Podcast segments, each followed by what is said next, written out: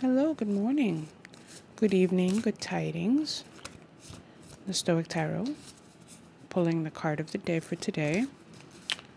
And uh, I just wanted, so this morning I was rowing and, um, and I thought about just kind of chatting a little bit about manifestation. A lot of people are getting into manifestation. It's um, it's a whole thing and I recently kind of regained clarity in a certain way when it comes to manifestation, which is that a lot of people have um, very narrow um,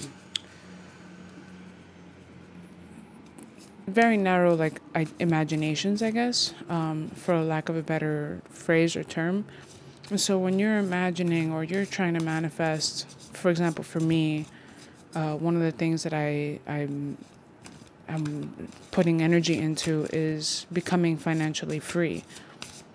And for a long time, I was really focusing on you know my promotion at work and these you know passion projects taking off and like I was kind of trying to tell the universe how I wanted to become financially free because that in my mind seemed to be how you do it. You you you know you get a good raise and you you know you have a side project that like kicks off you know it's how it's how it works.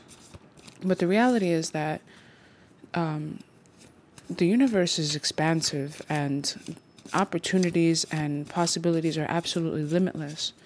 And so when you're for me when i'm manifesting you know um, financial freedom now what I focus on is what that actually looks like for me. You know, like where am I living? Where am I going? What am I doing? How am I spending my free time?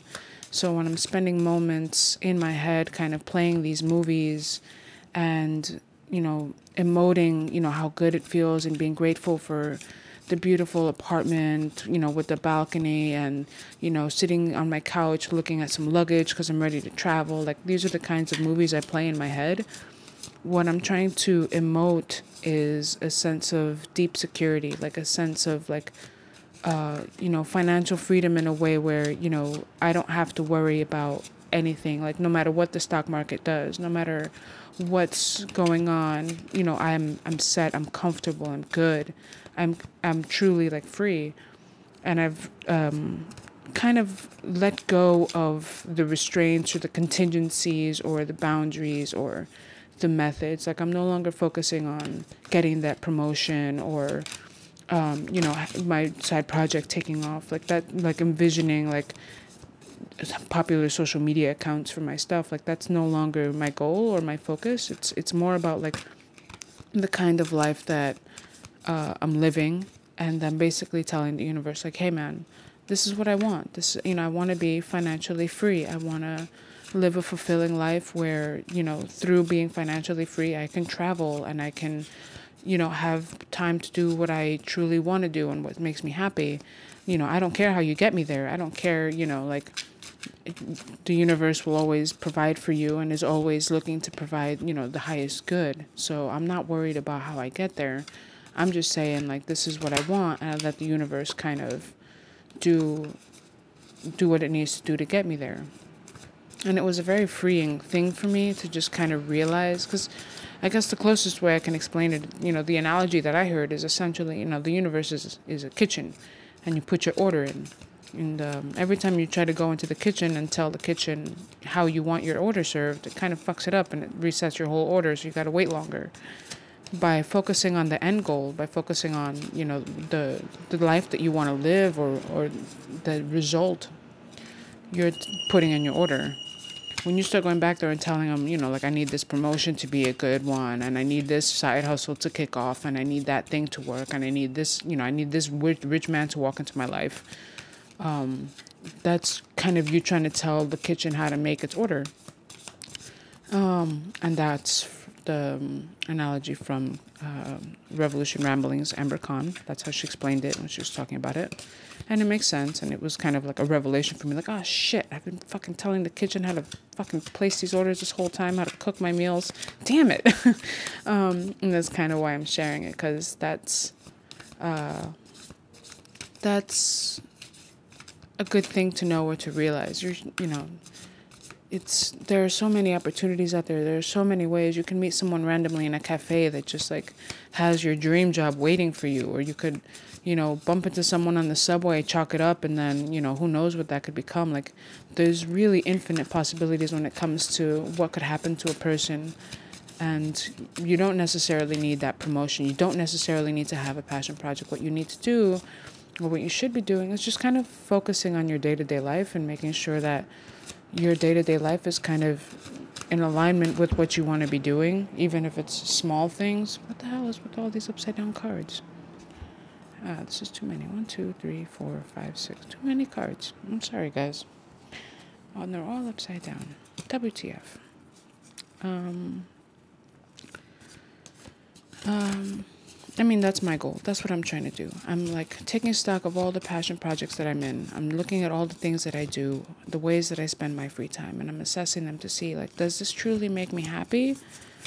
Does this make me feel like I'm contributing in some way? Do I feel good about this? Is it in line with something that I'm passionate about? Or is it something I'm doing because I think that um, I could, you know, have a successful passion project off of this?